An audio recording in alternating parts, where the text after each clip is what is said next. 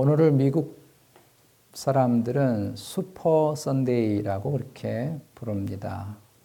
미국 사람들이 굉장히 열광하는 그 이 스포츠 이벤트 중에서 가장 큰 이벤트인 슈퍼볼을 오늘 하기 때문에 그런 것이죠. 3시 30분에 합니다. 시간 알려드립니다.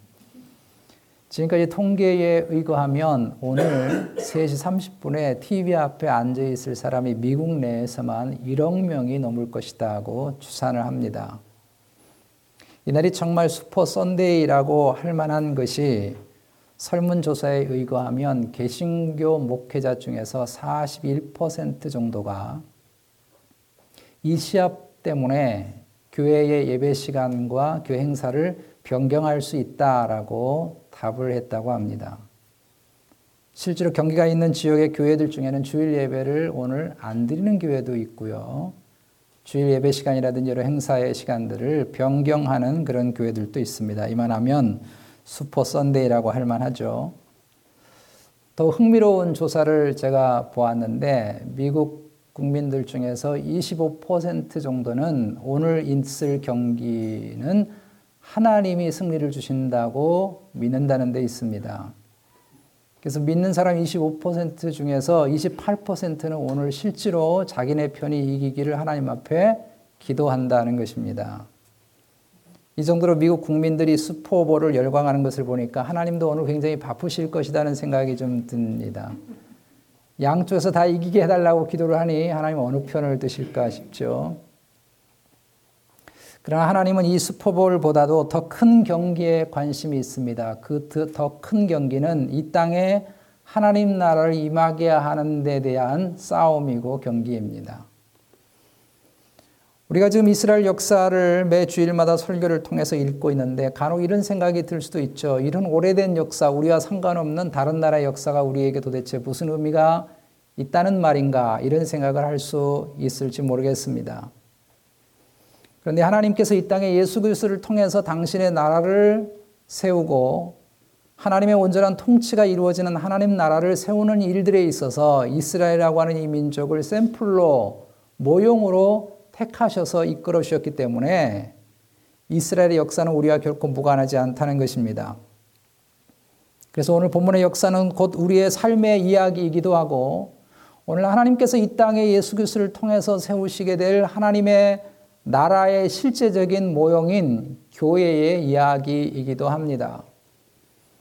그러므로 우리가 이런 역사를 읽을 때마다 이 등장인물 중에 어딘가에 나의 모습이 있는 것이고 어떤 사건들 중에 어딘가에 나의 인생의 사건과 오늘날의 교회의 사건들이 있다고 하는 것을 읽을 수 있어야 할 것입니다.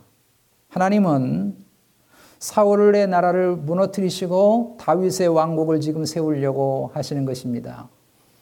하나님의 법칙과 뜻을 무시하고 말씀을 무시하는 사울의 왕국 같은 그런 나라는 세상에서 하나님이 접으시고 하나님의 뜻을 온전히 세우고자 하고 하나님의 주권을 온전히 높이고자 하는 다윗의 나라, 예수 그리스도를 통해서 이 땅에 이루게 될 하나님의 나라를 하나님이 이 땅에 세우고자 하시는 것입니다. 그런데 우리가 지금까지 살펴보았듯이 이런 중요한 사명을 맡고 기름 부음을 받은 다윗이 완전하지 않다는 데 있습니다. 오늘 말씀에서도 그의 못난 모습을 우리는 보게 되고요. 어찌할 줄 몰라서 방황해하고 어떻게 행동할지 몰라서 허둥대는 그의 모습을 오늘 말씀을 통해서 읽게 됩니다. 오늘 다윗은 아주 곤란한 상황에 처하게 됐습니다. 블레셋의 아기스 왕이 이스라엘과 전쟁을 하면서 다윗에게 이 전쟁에 참여할 것을 요구했기 때문에 그런 것입니다. 1년 4개월 동안 다윗에게 성을 제공했고 먹을 것을 제공했고 안전을 제공했으니까 그만한 보답을 해야 된다고 하는 것이죠. 다윗은 하나님의 나라를 이 땅에 세우는 일의 그림자로 모형으로 하나님이 그를 선택하고 기름 부어서 세운 하나님의 종입니다. 근데 이 사람이 이스라엘의 차기 임금이 돼서 사울 왕과 같은 그런 왕권의 세계가 아니라 하나님의 말씀의 법칙에 통하는 하나님의 나라의 나라를 세워가는 중요한 사명을 가지고 있는 이 다윗이 자기 나라 백성을 향해서 칼을 들이대야 할 상황이 지금 된 것입니다. 그런데 이런 절대절명의 순간에 하나님이 그에게 피할 길을 내셨습니다.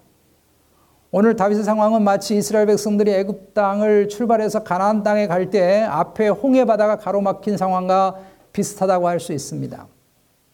앞에는 홍해 바다가 가로막혀 있고 뒤에는 애국 군대가 추격을 해오는 상황에서 아무리 봐도 도망갈 길이 없는 것입니다. 방법이 없는 것입니다. 아, 이제 죽었구나. 이게 마지막이구나. 이게 끝이구나. 할 그때 하나님이 상상하지 못할 길을 여셨습니다. 그것은 홍해 바다를 가르시고 길을 내신 것입니다.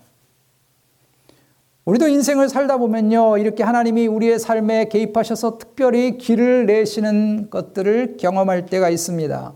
사방이 다 막혔다고 생각하고 앞이 보이지 않는다고 생각하고 아 이제 끝이구나 이제 절망적이구나 하는 그런 순간에 하나님이 길을 여시는 것이죠. 저는 오늘 말씀을 통해서 다윗에게 길을 내시는 하나님의 역사가 저와 여러분들의 삶 가운데 있게 되시기를 주님의 이름으로 축복합니다. 가장 먼저 생각하고 싶은 것은 하나님이 내시는 길이 때로는 내 마음에 딱 맞는 길이 될 수 있다는 것입니다. 오늘 말씀 아주 복잡한 정치인 계산들이 있게 되는 걸 읽게 되는데요. 먼저 아기스 왕입니다. 이 블레셋이라고 하는 나라는 연방 국가의 정치 제도를 가지고 있습니다. 우리 29장 2절 말씀에 보시면 블레셋 사람들의 수령은 수백 명씩 수천 명씩 인솔하여 나아가고 이렇게 되어져 있죠. 이 블레셋이라고 하는 이 나라가 다섯 개의 자치국으로 되어 있다는 것입니다. 거기다 방백들이 있습니다. 일종의 왕이죠. 지방의 왕, 왕들이죠. 그 방백들이 함께 모아져서 연방국가를 형성하게 되는데 그 연방국가의 수장이 아기스라고 하는 이 왕입니다. 오늘 말씀에도 나와 있듯이 아기스 혼자 왕처럼 모든 것을 좌우지할 수 없고 다른 방백들과 의논을 해서 연방국가 전체가 움직이는 중요한 결정들을 하게 되는 것이죠. 그런 점에서 이 아기스는 지금 전쟁이 자신에게 매우 중요한 전쟁인 것입니다. 내 자리를 확고하게 굳히느냐, 그렇지 못하느냐를 결정하는 아주 중요한 그런 싸움이죠. 중요한 전쟁이죠. 그는 무엇보다도 이 전쟁에서 다윗에게 거는 기대가 큽니다. 그동안 다윗에게 1년 4개월 동안 먹을 것을 제공했죠. 안전처를 시글락이라고 하는 블레셋에서 가장 남방에 있는 시골 성이지만 그것을 다윗에게 제공해 주었고 자신에게 그동안 충신을 노릇을 했다고 생각을 했기 때문에 다윗이 이 전쟁에 참여하는 것을 이 아기스는 굉장히 지금 즐거워하고 있는 것입니다. 다윗이 자기네 편에 서서 전쟁을 해서 이 전쟁에서 승리한다면 당연히 이스라엘은 자기의 손안에 다 들어오는 것이고 그리고 이 다섯 개에 되어져 있는 연방국가의 수장으로서의 자기의 입지가 확고해지는 것이죠. 그래서 다윗과 그와 함께한 군사들이 자기의 뒤를 쫓아와서 전쟁터에 나서는 이 일에 아기스는 굉장히 지금 흥분해 있는 것입니다. 그런데 다른 방백들은 이런 아기스의 선택에 불만을 품게 됐습니다. 그들은 다윗을 믿을 수가 없는 것입니다. 다윗이 과거 블레셋의 장수였던 골리앗을 무너뜨린 것을 이 사람들 잊지 않고 있는 것이죠. 그래서 사울은 천천히고 다윗은 만만이라고 했던 그 다윗이 저 다윗인데 저 친구가 막상 전쟁을 할 때 칼끝이 어디 갈지 어떻게 아느냐라고 이 다른 방백들이 불만을 이 다윗이 전쟁에 참여하는 것을 반대하게 된 것이죠. 만약에 다윗이 전쟁을 실제로 했는데 자신들에게 칼 것을 들이댄다면 이거 완전히 호랑이 새끼를 키워놓은 격이 되지 않겠습니까? 3절에서 이 방백들이 이 블레셋의 여러 방백들이 다윗과 함께한 사람들을 29장 3절에서 뭐라고 불렀는가 하면 히브리 사람들이라고 불렀습니다. 이 히브리인이라고 하는 것은 이스라엘 사람들을 비하하는 그런 표현입니다. 우리 한국 사람도 비하하는 그런 표현들이 참 많잖아요. 특별히 잘 나가는 나라들은 전부 다, 다 비하하잖아요. 가까운 일본 사람들에게 대해서 비하하는 표현들이 있듯이 다른 나라 사람들이 이스라엘 사람들을 비하해서 표현하는 그런 부르는 표현이 히브리인이라고 하는 표현입니다. 히브리인이라고 하는 것은 강을 건너온 사람들이라 그런 뜻입니다. 다시 말하면 자기의 정착지가 확실하지 않고 여기저기 떠도는 그런 떠돌이 인생 같은 사람들이라고 하는 그런 표현이죠. 지금 이 네 방백들이 다윗과 그의 일행을 비하해서 히브리인이라고 부르는 것입니다. 그런데 이 표현이 정확하게 다윗의 마음을 찌르는 표현입니다. 왜냐하면 이게 지금 다윗의 모습이에요. 다윗이 유대 다음에 왕이 될 사람이 유대에서 환영을 받지 못하고 사울왕에게 계속 쫓겨다니고 백성들에게 계속 모함을 받으면서 오갈 데가 없어서 블레셋이라고 하는 곳에 망명을 갖지 않습니까? 그런데 지금 현재 상황에서도 그는 안정적인 삶을 살지 못하는 것이죠. 그러니까 여기도 저기도 다윗은 환영받지 못하는 그런 또돌이와 같은 인생을 지금 살고 있다고 하는 것입니다. 이런 상황에서 가장 정치적인 위기에 몰린 것이 다윗입니다. 그는 아기스에게 입은 호의를 배신할 수가 없어서 이 전쟁에 참여하게 된 거죠. 그런데 여러분 상상해 보십시오. 이 전쟁에 참여할 때 마음이 어떠하겠습니까? 시글락이라고 하는 블레셋 지역의 가장 남방에 있는 자그마한 성에서 시작해서 이 아벡이라고 하는 전쟁터까지의 거리가 걸어서 한 3일 길 된다고 30장 1절에 말씀하고 있습니다. 그러니까 이 3일길을 자기의 군사들을 이끌고 자기의 백성들과 전쟁을 하겠다고 올라오는 다윗의 마음이 편하겠느냐고요. 그가 만약 아기스의 명령을 거절했다면 당연히 블레셋 군사는 타겟이 첫 번째 타겟이 사울이 아니고 다윗이기 때문에 다윗이 어쩔 수 없이 이 전쟁에 참여하게 된 것입니다. 그런데 어떻게 다음에 이스라엘의 왕이 될 사람이 하나님의 뜻에 따라서 이스라엘을 하나님의 나라로 세워가야 될 사람이 어떻게 지금 칼을 들고 자신의 백성들을 향해 칼을 들이댈 수 있느냐고요. 그러니 이, 이 걸음이, 다윗의 이 걸음이 얼마나 힘든 걸음이겠습니까? 아마 다윗의 머리는 굉장히 복잡했을 것입니다. 수많은 경우의 수를 생각하겠죠. 만약에 전쟁이 벌어진다면 내가 어떻게 해야 될까? 아, 뒤로 살짝 물러나 있을까? 싸우는 척 하다가 도망갈까? 뭐 수많은 생각들을 아마 하면서 이 곤란한 상황이 전쟁이 시작되기 전에 좀 이 곤란한 상황에서 벗어났으면 했을 것입니다. 근데 여러분 놀라운 일이 실제로 그런 일이 일어난 것입니다. 블레셋의 다른 방백들 사이에 이 다윗의 문제로 내분이 일어난 것입니다. 다윗은 속으로 쾌재를 불렀겠죠. 겉으로는 표시는 내지 않지만 속으로 얼마나 지금 아이고 참 진짜 피할 수 있는 길이 열렸구나 하고 얼마나 지금 감사하게 생각했겠어요. 근데 겉으로 이거 표현을 못 하는 거예요. 그래서 8절에 아주 재미난 표현을 하게 되는데요. 29장 8절을 보시면요. 다윗이 이렇게 얘기합니다. 다윗이 아기스에게 이르되 내가 무엇을 하였나이까 내가 당신 앞에 오늘까지 있는 동안에 당신이 종들에게서 무엇을 보셨기에 내가 가서 내 주 왕의 원수와 싸우지 못하게 하시나이까 이게 참 묘합니다. 내 주 왕의 원수라고 하는 것을 약간 정확하게 말하면 사울이라고 해야 되는데 사울이라고 말하지 않는 것입니다. 이스라엘이라고 말해야 되는데 이스라엘이라고 말하지 않고 내주 왕의 원수하고 애매한 표현을 쓰고 있습니다. 여러분 다윗이 지금 이 말을 할 때 이 말이 무슨 말이에요? 내가 지금 당신한테 은혜를 입었는데 당신의 원수를 내가 무찌르는 일에 내가 동참해야 되겠는데 왜 나를 말리십니까? 이런 거잖아요. 근데 다윗이 이 말을 할때 여러분 마음이 얼마나 이게 쫄이면서 했겠어요. 그죠? 혹시 이 말에 아기스가 감동받으면 어떡해요? 그죠? 감동받아서 그래 네 말 듣고 보니까 너도 전쟁에 참여해라 이러면 여러분 어떻게 하겠어요? 우리도 간혹 이런 경우를 만나는데요. 내가 뜻하지 않은 선물을 받게 되면 우리 이렇게 겸허하게 얘기하잖아요. 아, 선생님 제가 어떻게 제 처제 그런 귀한 선물을 받을 수 있느냐. 아, 저는 저는 그거 받을 수 없어요. 이렇게 하면서 속으로는 행여나 받을 수 없어 이 말에 이 사람 은혜 받으면 어떡하나 이런 마음이 지금 있잖아요. 지금 다윗의 마음이 지금 그, 그런 것입니다. 지금 다윗이 얼마나 마음을 졸이고 있는가 하는 걸 우리가 생각할 수 있어요.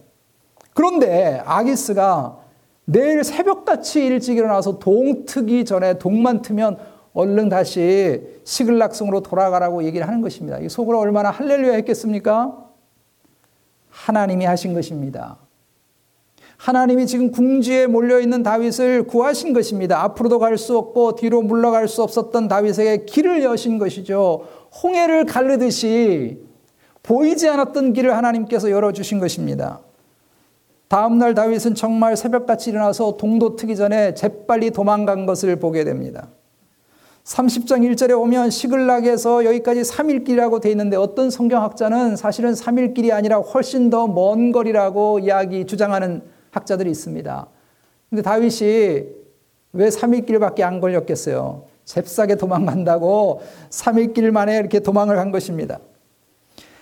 때로 하나님은 우리의 삶에서 길을 여시는데 오늘 다윗에게 하신 것처럼 어쩌면 내 마음에 딱 맞는 길을 하나님이 열어주실 때가 있다는 것입니다. 아, 이렇게 되면 좋겠다. 이걸 좀 피했으면 좋겠는데 어쩌면 이렇게 피하는 길이 열리고 어쩌면 내 마음에 딱 맞는 길이 열릴 경우가 있다는 것입니다.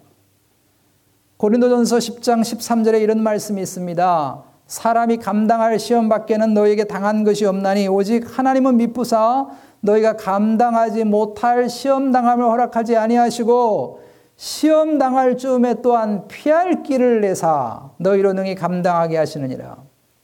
어쩌면 이 말씀이 오늘 다윗의 형편을 정확하게 말씀하고 있습니다. 다윗이 감당하지 못할 어려운 시험 당함을 하나님이 허락하지 아니하시고 그에게 아주 극적인 순간에 피할 길을 내어 주셨다는 것입니다. 그런데 여러분 이 말씀을 오해해서는 안 됩니다. 그러면 다윗처럼 우리가 아무렇게나 살아도 괜찮다는 뜻인가? 내가 아무렇게나 막 살아도 하나님이 나에게 피할 길을 다 이렇게 열어주시고 위험에서도 건져주시고 항상 나를 쏙쏙 빼주시고 상, 상하지 않도록 다치지 않도록 유혹에 빠지지 않도록 시련에 빠지지 않도록 이렇게 건져주신다는 것인가? 여러분 그런 뜻이 아니에요. 애초에 블레셋에 가서는 안 될 다윗이 블레셋에 갔던 것입니다. 이미 하나님께서 사무엘상 22장 5절 말씀에 선자 가시라고 하는 선자를 통해서 다윗에게 분명하게 말씀했어요. 너가 아무리 어렵더라도 유다 땅을 벗어나지는 말아라. 너가 아무리 힘들더라도. 그런데 다윗은 그 명령을 따르지 않았습니다. 그리고 블레셋에서 도피한 것입니다. 또 설사 블레셋에 갔다, 하더라도 오늘 말씀처럼 자신의 백성들을 죽이겠다고 자기 군사를 이끌고 블레셋의 편에서 전쟁을 하고, 하겠다고 와서는 안 되는 것입니다. 죽는 한이 있더라도 그러면 안 되죠. 지난번 두 주 전에 말씀을 드렸듯이 다윗이 했던 이 행동 때문에 다윗은 정치 생활 내내 힘겨운 삶을 걸어갔습니다. 모든 백성들에게 다 인정받지를 못했어요. 다윗이 이렇게 배신했던 적이 있었기 때문에 다윗이 늘 반대파에게 공격을 받았던 것이죠. 그리고 바로 30장 4절 말씀에 있던 것, 있는 것처럼 다윗과 일행들이 울 기력이 없도록 울게 되는 비참한 상황을 다윗이 스스로 만들어 놓은 것입니다. 그러므로 다윗의 행동은 결코 옳지 않다는 것입니다. 그는 옳지 않은 결정을 했고 옳지 않은 행동을 했기 때문에 그만한 대가를 치렀습니다. 그런데 우리가 오늘 이 시간에 주목해야 할 것은 더 중요한 것은 하나님이 그에게 은혜를 베푸셨다는 데 있습니다. 이런 다윗에게 하나님이 피할 길을 내셨다는 것입니다. 우리가 소망하고 우리가 붙들어야 할 것이 바로 이것입니다. 우리도 잘못해서 이런 자리에 빠질 수 있다고 하는 것이죠. 우리도 연약해서 빠질 수 있다고 하는 것이죠. 그런데 하나님이 그에게 피할 길을 내셨던 것처럼 하나님의 은혜로 우리가 살아갈 수 있다는 것입니다. 우리도 때로는요, 다윗이 겪는 갈등을 경험하고 잘못된 선택을 할 때가 있습니다. 다윗이 왜 블레셋을 선택했습니까? 그것은 자신의 백성들에 대한 회의감이 든 것입니다. 아니 자기가 골리앗을 무너뜨렸을 때는 사울은 천천히고 다윗은 만만이다 그러면서 환영하고 자기를 축복하고 노래하고 뭐 자기를 받들어 주었는데 사울이 자기에 대해서 대적자가 되는 순간부터 백성들이 다윗의 편에 서지 않았습니다. 다윗을 모함하는 일에 동참을 하고요. 사울의 편에 서고요. 심지어 어떤 사람들은 다윗이 어디 숨어 있는지 시시콜콜하게 사울왕 앞에 다 고자질을 하는 것입니다. 다윗이 이 일에 지쳤습니다. 내가 이 백성들을 위해서 다음에 왕이 돼야 되나? 그래서 블레셋으로 도망가는 잘못된 선택을 한 것이죠. 그리고 지금 오히려 자신의 백성들의 칼을 들이대는 상황까지 오게 된 것입니다. 다윗이 이러면 안 되는 거죠. 앞으로 하나님의 나라를 이 땅에 세워가는 일들을 위해서 살아가야 할 이 사람이 하나님의 백성들을 향해서 오히려 칼을 들이댄다면 말이 되겠어요, 여러분? 하나님 앞에 기름 부은 사람이 이러면 되겠어요? 그런데 이럴 때에 하나님이 그의 길을 내어 주신 것입니다. 은혜를 베풀어 주셨다는 것입니다.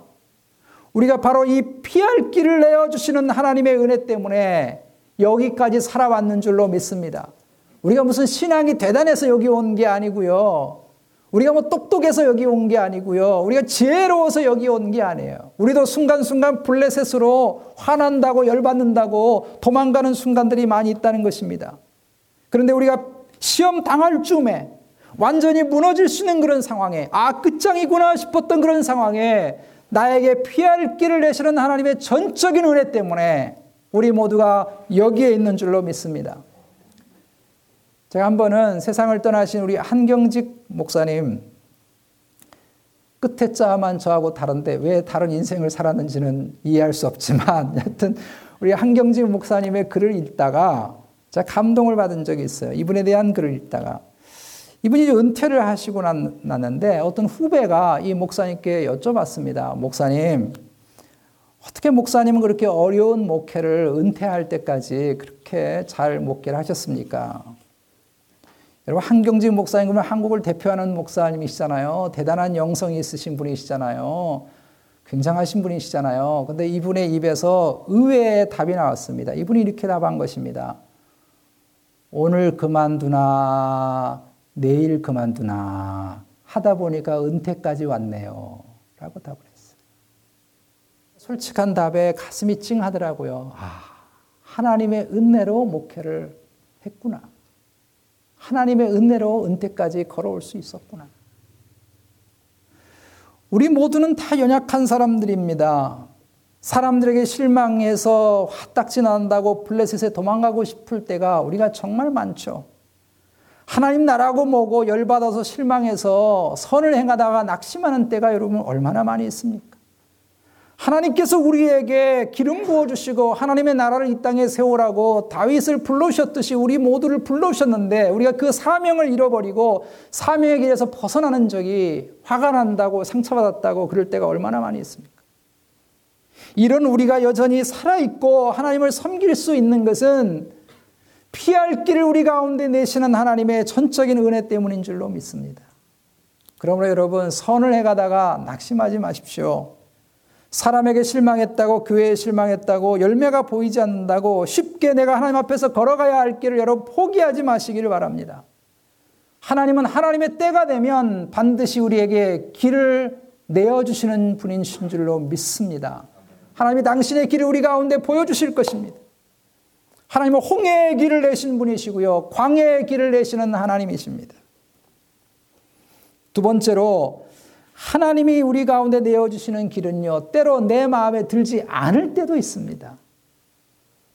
다윗과 그 일행이 시글락을 향해 오는 길은 정말 신나는 걸음이겠죠. 얼마나 신이 났겠어요. 온갖 복잡한 생각을 하고 온갖 경우의 수를 생각했는데 탁 털어버리고 시글락에 돌아오니까 뭐 신이 났겠죠. 그런데 돌아오는 길에 더 신나는 일도 생겼습니다. 역대상 12장 말씀을 한번 여러분 보겠습니다. 되어 있습니까? 예. 역대상 12장. 이 역대상이라고 하는 역대상하라고 하는 이 성경은 사무엘 상하, 열왕기 상하를 영적인 해석으로 영적인 것으로 다시 해석해 놓은 그런 성경입니다.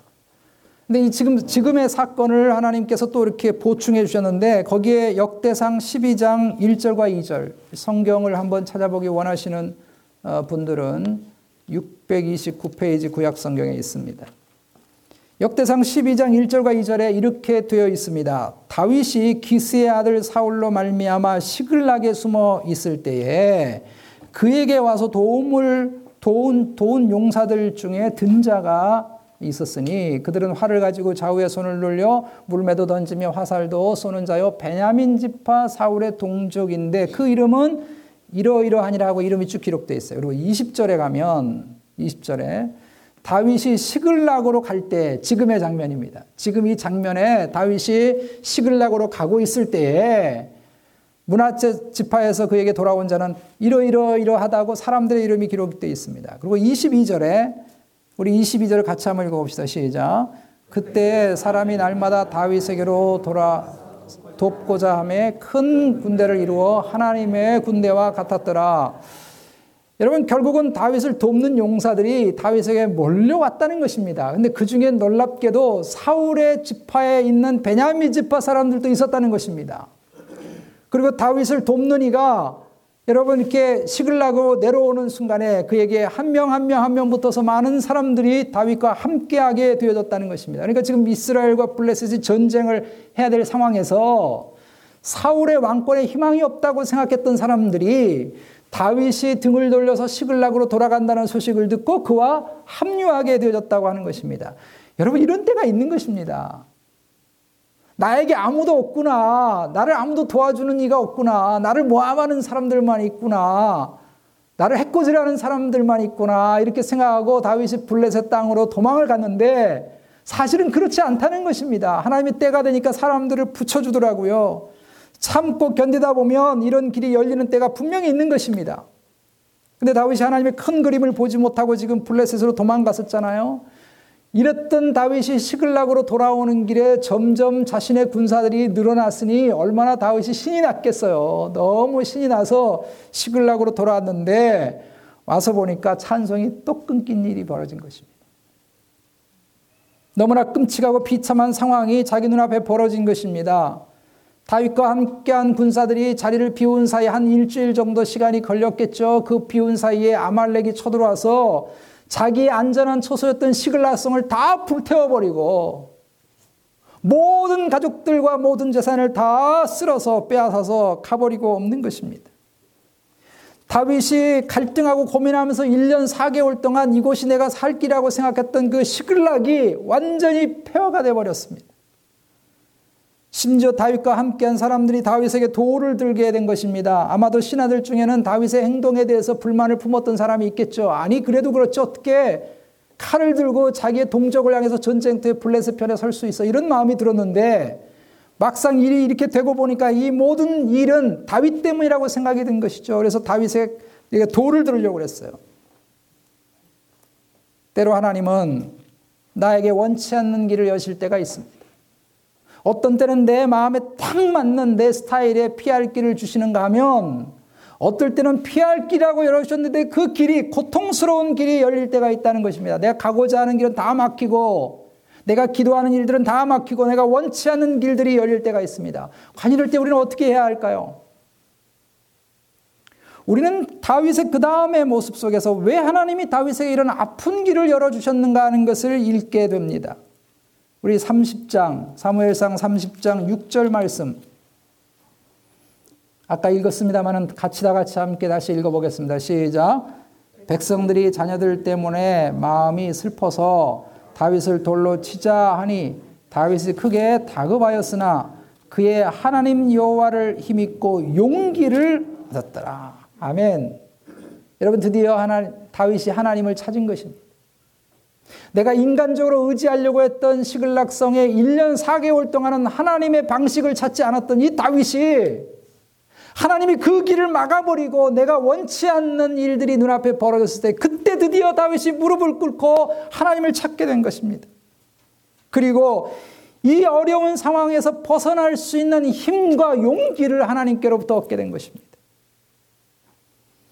고린도전서 10장 13절에서 시험 당할 쯤에 또한 피할 길을 내사 너희로 등이 감당하게 하시는 이 말씀의 피할 길은요. 옆으로 살살살 피해 다니는 길을 항상 주신다는 뜻이 아니에요. 시험도 안 당하고 비도 안 맞고 어려움도 안 당하고 항상 요리조리 피해 다닐 수 있는 길을 하나님이 여신다 그런 뜻이 아닙니다. 이 피할 길의 정확한 의미는요. 그 시험 속에서 이겨나가는 길을 주신다는 것입니다. 그래서 그 뒤에 말씀하는 것입니다. 너희로 능히 감당하게 이기게 하시느니라. 지금 다윗에게는 원치 않는 길이 열렸습니다. 시글락이 다 불타버리고 망한 것입니다. 근데 이때 드디어 다윗은 하나님을 향하여 눈을 들게 된 것입니다. 여러분, 우리 인생의 길을 걸어갈 때 때로 하나님이 내 길을 막으시고 내가 원치 않는 길을 열어주실 때가 있다는 것입니다. 왜 열어주시는가? 그때 드디어 우리는 하나님을 만날 수 있는 절호의 기회인 줄로 믿습니다. 우리가 그때 하나님 앞에 무릎을 꿇게 되고요. 그때 하나님의 능력과 힘을 여러분 얻게 되는 거예요. 블레셋을 의지하는 얄팍한 수가 폭이 되어졌을 때 우리는 그때 드디어 하나님의 승리를 경험하게 되는 줄로 믿습니다. 여러분 혹시 보릿국을 드셔본 적이 있으세요? 제가 어린 시절에 시골에서 살았을 때는요, 보릿국이라고 하는 걸 먹었어요. 뭐 어려울 때 잘 먹을 게 없어서 이제 보릿국을 먹게 되는데요.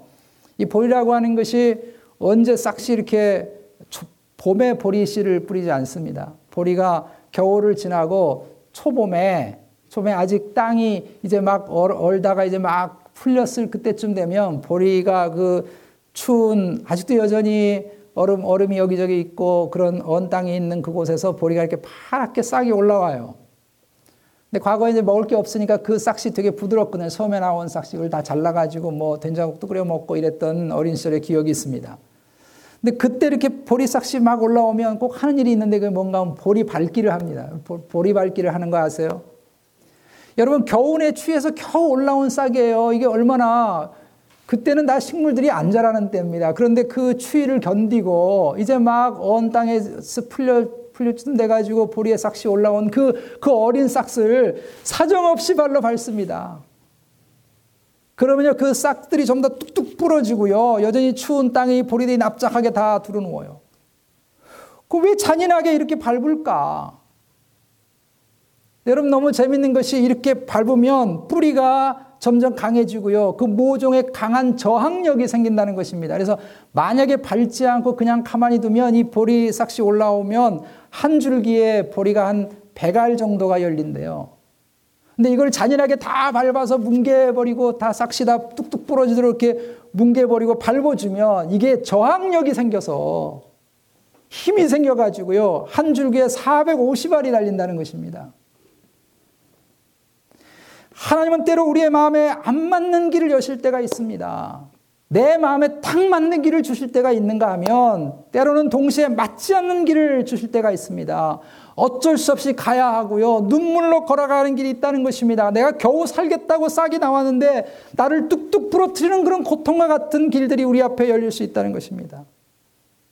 네, 하나님은 이렇게 우리를 연단하셔서 우리를 강하게 하시는 것입니다. 그래서 진짜 피할 길인 승리하는 하나님의 힘에 의해서 승리하는 아름다운 능력과 힘을 공급하셔서 우리로 하여금 진정한 승리의 길을 걷게 하시는 줄로 믿습니다. 그래서 여러분 내 마음에 들지 않는 길이 열렸다 할지라도 걷기를 두려워하지 마십시오.